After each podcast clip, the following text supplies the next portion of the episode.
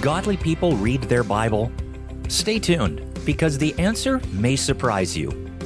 Welcome to Crosstalk, a Christian podcast whose goal is for us to encourage each other to not only increase our knowledge of the Bible, but to take the next step beyond information into transformation.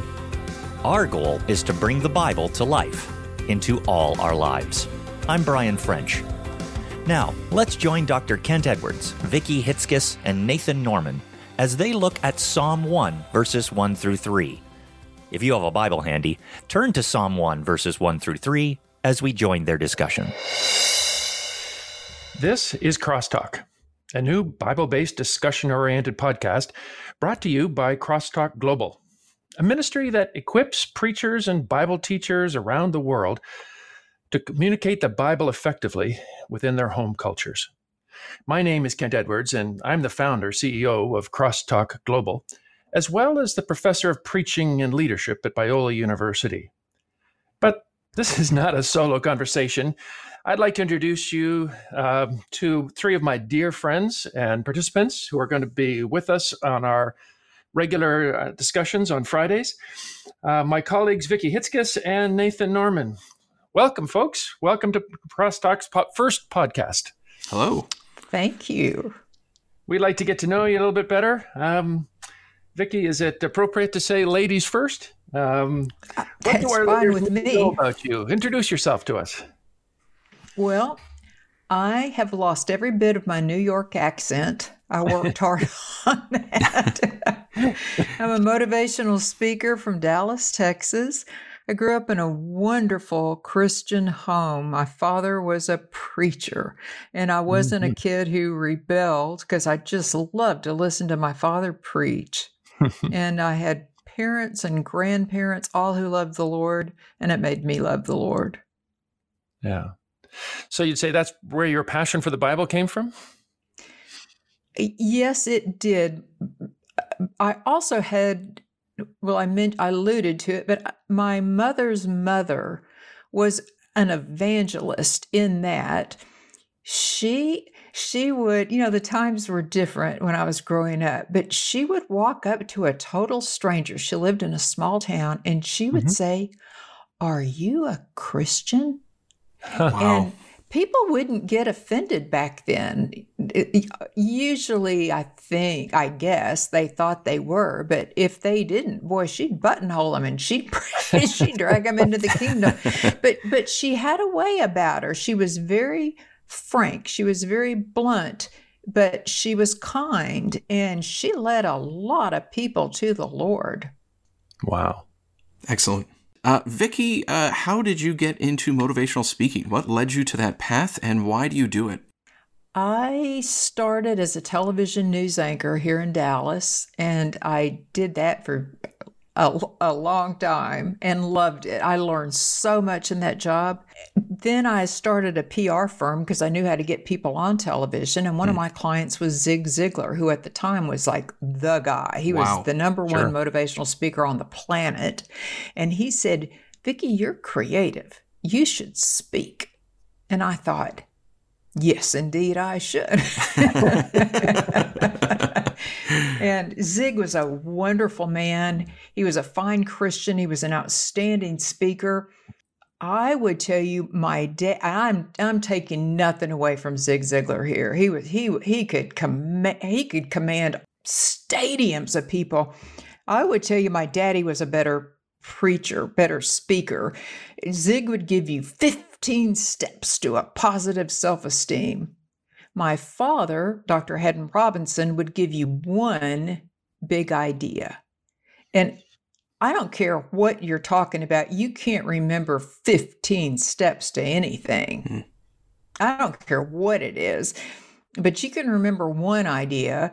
And so I tell people Zig mentored me, but the truth is, I would call my dad and go, Dad, help me with this. And so I, I became a very successful speaker pretty fast because I had two wonderful role models. Excellent. Yeah. Excellent. Nathan, tell us about yourself. Sure. Uh, my name's Nathan Norman, and I am originally also from New York, and I'm still working hard to get rid of my upstate New York accent. Every so often, I'll drop drop off the ing a little bit, the G in there, and that's a sure telltale sign. It's not from Brooklyn, so it's not really a cool accent, but uh, still working on that over these years.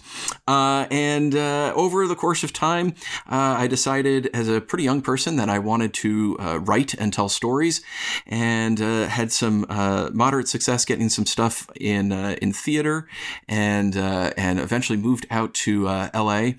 Hope, hopefully to try and get some things uh, done on the screen and to be a screenwriter. Um, I had some success there. Simultaneous to that, I grew up in the church. I felt a calling in my life uh, to minister and had some success in youth group and adult ministries. And so I was going to seminary at Biola and uh, I did not understand how these two things would mesh. Uh, my storytelling ability and desires and my desire to communicate the word of God. And so I went through uh, quite a few years figuring that out. And it wasn't until I actually took a preaching class with Kent and all of a sudden I'm sitting there and these things just mashed. Okay, I can tell a sermon winsomely and, uh, and creatively. And so I, uh, I started, uh, as Vicki was alluding to, using big idea preaching in order to communicate God's word. And I love preaching the narratives. And fortunately, at least, you know, about three quarters of the Bible is narrative, mm-hmm. uh, because you can really uh, transform people's heart through the wonderful gift of storytelling in the Bible. Amen. You yeah. you wrote screenplays that Hollywood picked up. Um, that got produced. really? right. I, I, I, had three, uh, the major things, three, uh, three films I did with my friend who is a director, uh, for the 168 Film Festival project, uh, out in, uh, out in LA. And, uh, one of them, won an award and the other two had like honorable mention type things. Huh. So a film through, that we'd know? no, no, they were just uh, like short documentaries. Uh, cool, one one was about uh, an organization in Compton that teaches uh, kids how to fly airplanes. Um, uh, I think you have to be 14 or older, so they're about 14 and up. Uh, another one was about uh, a couple of Holocaust survivors, and and fi- and the the last one that I did was about people who foster guide dogs. Well, now you've met the Crosstalk podcast team, and uh, the three of us are looking forward to sharing time with you every Friday. Full disclosure, um, we know each other through Crosstalk Global. Um, Vicki Hitzges is one of our board members on the executive board of Crosstalk Global, so helps keep us on track as we minister around the world. Nathan Norman is an instructor uh, with me, and he's working with students uh, in Hanoi, Vietnam and uh, he's been there for this is what uh, four years now, five years now. Uh, this would have been, year six. This would have been if it wasn't for COVID nineteen. Right. So, but, so it still counts because we're still meeting with them online. So that is that so. is true. We have not stopped. But we are bound together, the three of us, with a passion for God's word and to communicate that to others. And we're happy to have you join in this discussion. As I mentioned, we're planning on uh, having podcasts out every Friday. So we're hoping to continue this discussion. But let me get back to the opening question Do godly people read their Bible? Do godly people, is the mark of a godly person that they are Bible readers? Vicki Nathan, what do you guys think?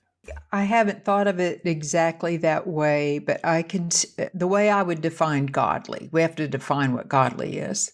Okay. I would define godly as somebody who is walking with the Lord. Mm-hmm. And I can tell you that when I walk with the Lord, I read my Bible. Mm-hmm. When I am not walking with the Lord, I'm not reading my Bible. Okay. Yeah, my answer would be it should be. yeah. Uh, but often in uh, in our circles and churches, that's not the case and uh, even amongst uh, pastors or, or leaders within the church organization, they might look at it for uh, prep or in order to communicate it, but not not necessarily for for personal growth. Sure, and that, and that shows. Yeah. Well, I would agree with you both. I think that uh, there is obviously a relationship between godly living and um, reading scripture. Uh, scripture certainly is very valuable. What I would say, though, is there's not a one to one relationship. In other words, there are many people who know the Bible, who read the Bible, uh, but that in itself alone does not make you godly. I agree with that. Absolutely. Yeah. Well, if if you, if you mean belonging to the Lord, I mean, uh, just uh, explain yourself, Kent. so, is a person in right relationship with the Lord because they read their Bible? Uh, no, not necessarily. You know, obviously, the, the easy answer is Satan knows the Bible uh, better than me, and uh, he is not in a right right relationship with God. Ooh, uh, good one. The uh, the Pharisees uh, knew their scripture. Uh, Paul, Saul of Tarsus, rather knew his scripture better than all of us combined. And, oh, I hate to lose an argument. I'm going to lose here. and he happen often. Well, and all of his understanding of scripture led him to the conclusion that Jesus is not the Messiah, and I should kill his followers. He was wrong. Sure. Yeah, well, there's no question that the Bible gives us opportunity to be in close relationship with God and to enjoy uh, the life uh, that He ha- wants for us.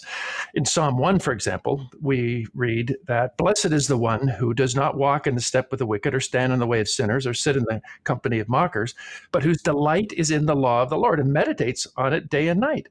That person, the psalmist says, that person is like a tree planted by streams of water, which yields its fruit in season, and whose leaf does not wither, and whatever they do prospers.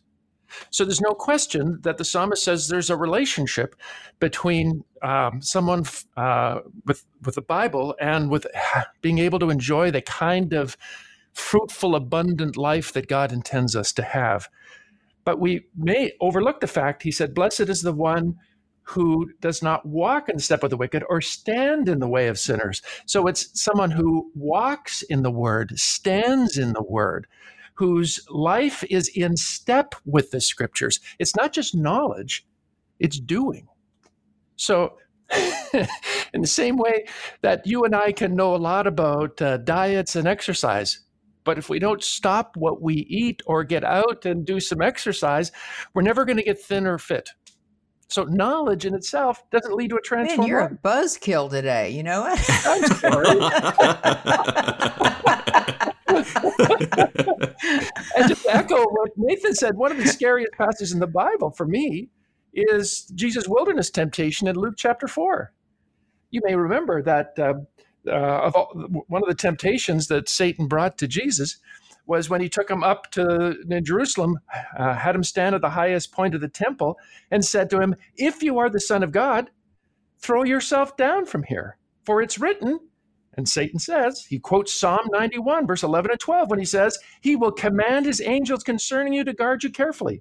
They will lift you up in their hands so that you will not strike your foot against a stone.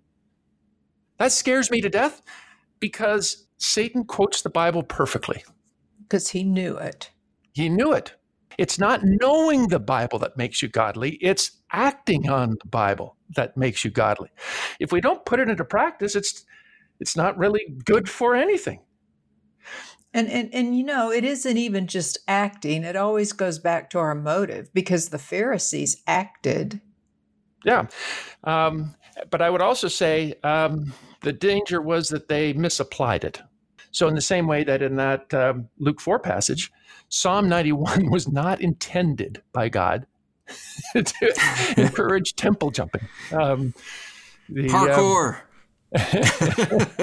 um, so it has to be read properly. But having said that, if it is properly understood, it has to be applied. And Jesus' uh, criticism of the Pharisees was often that they knew the scriptures, but they didn't like the conclusion of the scriptures because it didn't fit their personal agenda. So they rejected the Bible.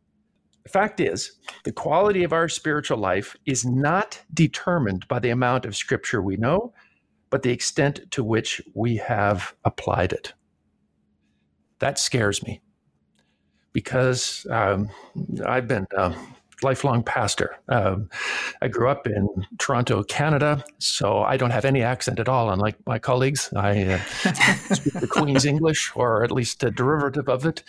Um, and I've pastored my whole life, and I have seen people obsessed with knowledge. People love to consume the information of the Bible. Many Christians do they read books, they listen to podcasts such as this and many others. They want to go to church and they pride themselves on knowing facts and things about the Bible that others don't know. It's almost it's almost like that is the way that we measure our spirituality is the extent that we know how much we know about the Bible. But we confuse we think information is automatically transformation and it's not if we're going to read the Bible, we have to do so with a sense of how can I put this into operation in my everyday life, and that that's harder. Um, I think in some ways, many people need to have stop getting so much information and start applying less information. I think they'd be better off. Have you ever seen any people like that who are consumed, uh, passionate about just gaining knowledge? Rather than living the knowledge? Yes, I think that gets to oh, I can't. What what do you what do you call it when you're legalistic? I, uh-huh. I think it gets to legalism. People who you can't do this, you can't do this, you can't do that, and there's there's no freedom, there's no joy, and um, yes, I I have going back to my grandmother again, she was legalistic and yet she had joy. And as a child, she used to, I, I, don't mean to get off track. I hope I'm not here, but she wouldn't go to movies. She wouldn't wear pants. She wouldn't dance. And she loved to dance before she became a Christian. And yet her heart was right. And as a child, I, I I would not have rebelled against her because I saw her character and her love for the Lord, and it was genuine. Hmm, sure. She wasn't she wasn't a she wasn't being hard to be hard. She was being hard out of love. And yeah. it was a real precious thing to see. And I could see I could tell that as a child. Well, I think that's the key right there. You know, talking about the Pharisees, is they they did not see the scriptures out of an abundance of love. Right. Uh, I know in Philippians, uh, Paul's prayer for the Philippians is that uh, your love will g- grow in knowledge from Jesus, uh, and and if it's not, if that knowledge isn't rooted in love for Christ, the way you treat others and the way uh, you relate to God is going to be askewed. Yeah, absolutely, and I think, um, Vicki, the um, the reason your grandmother was so effective is that she did apply the Bible that I think yes. that as you've described her, that as she read the word, she wanted her life to reflect the truth of scripture. And so when she comes to people, came to people and said, Are you a Christian? They didn't just hear an abrupt accusatory question. They knew her as a person who radiated the person of Christ. Yes. And that application allowed her to be effective in what she was doing. So uh, we may not use those methods, but uh, in terms of confronting people on the street, but certainly a transformed life is more likely to uh, draw someone to Christ. And that comes by living the word that we know. God's very passionate about that, Old Testament and New. In fact, in the Old Testament, I, am reminded of Isaiah chapter 5 when um, that famous parable is told, um, where the prophet says, I will sing for the one I love a song about his vineyard. My loved one had a vineyard on a fertile hillside. This is a metaphor of uh, Israel's relationship with God. And he goes on talking about this vineyard. He dug it up and cleared it of stones and planted it with the choicest vines. He built a watchtower in it and cut out a wine press as well. And then he looked for a crop of good grapes, but it yielded only bad fruit. Now, you dwellers in Jerusalem, judge between me and my vineyard. What more could be done? What could I have done for it? Now I'm going to destroy its hedge, uh, take away its hedge, and it'll be destroyed. I'll break down its wall. He says, I'm going to destroy Israel. Why? Why? Because he says, the vineyard is of the Lord Almighty is the nation Israel, and he looked for justice, but saw bloodshed, for hmm. righteousness, but heard cries of distress. What God wanted in Israel was to see righteous moral transformation. He wanted to have people live the word that he gave them. Psalm 119 says the law is so valuable and he and he gave them this valuable word and they had it but they didn't live it. And so he comes in judgment. Woe to you who add house to house and join field to field till no space is left.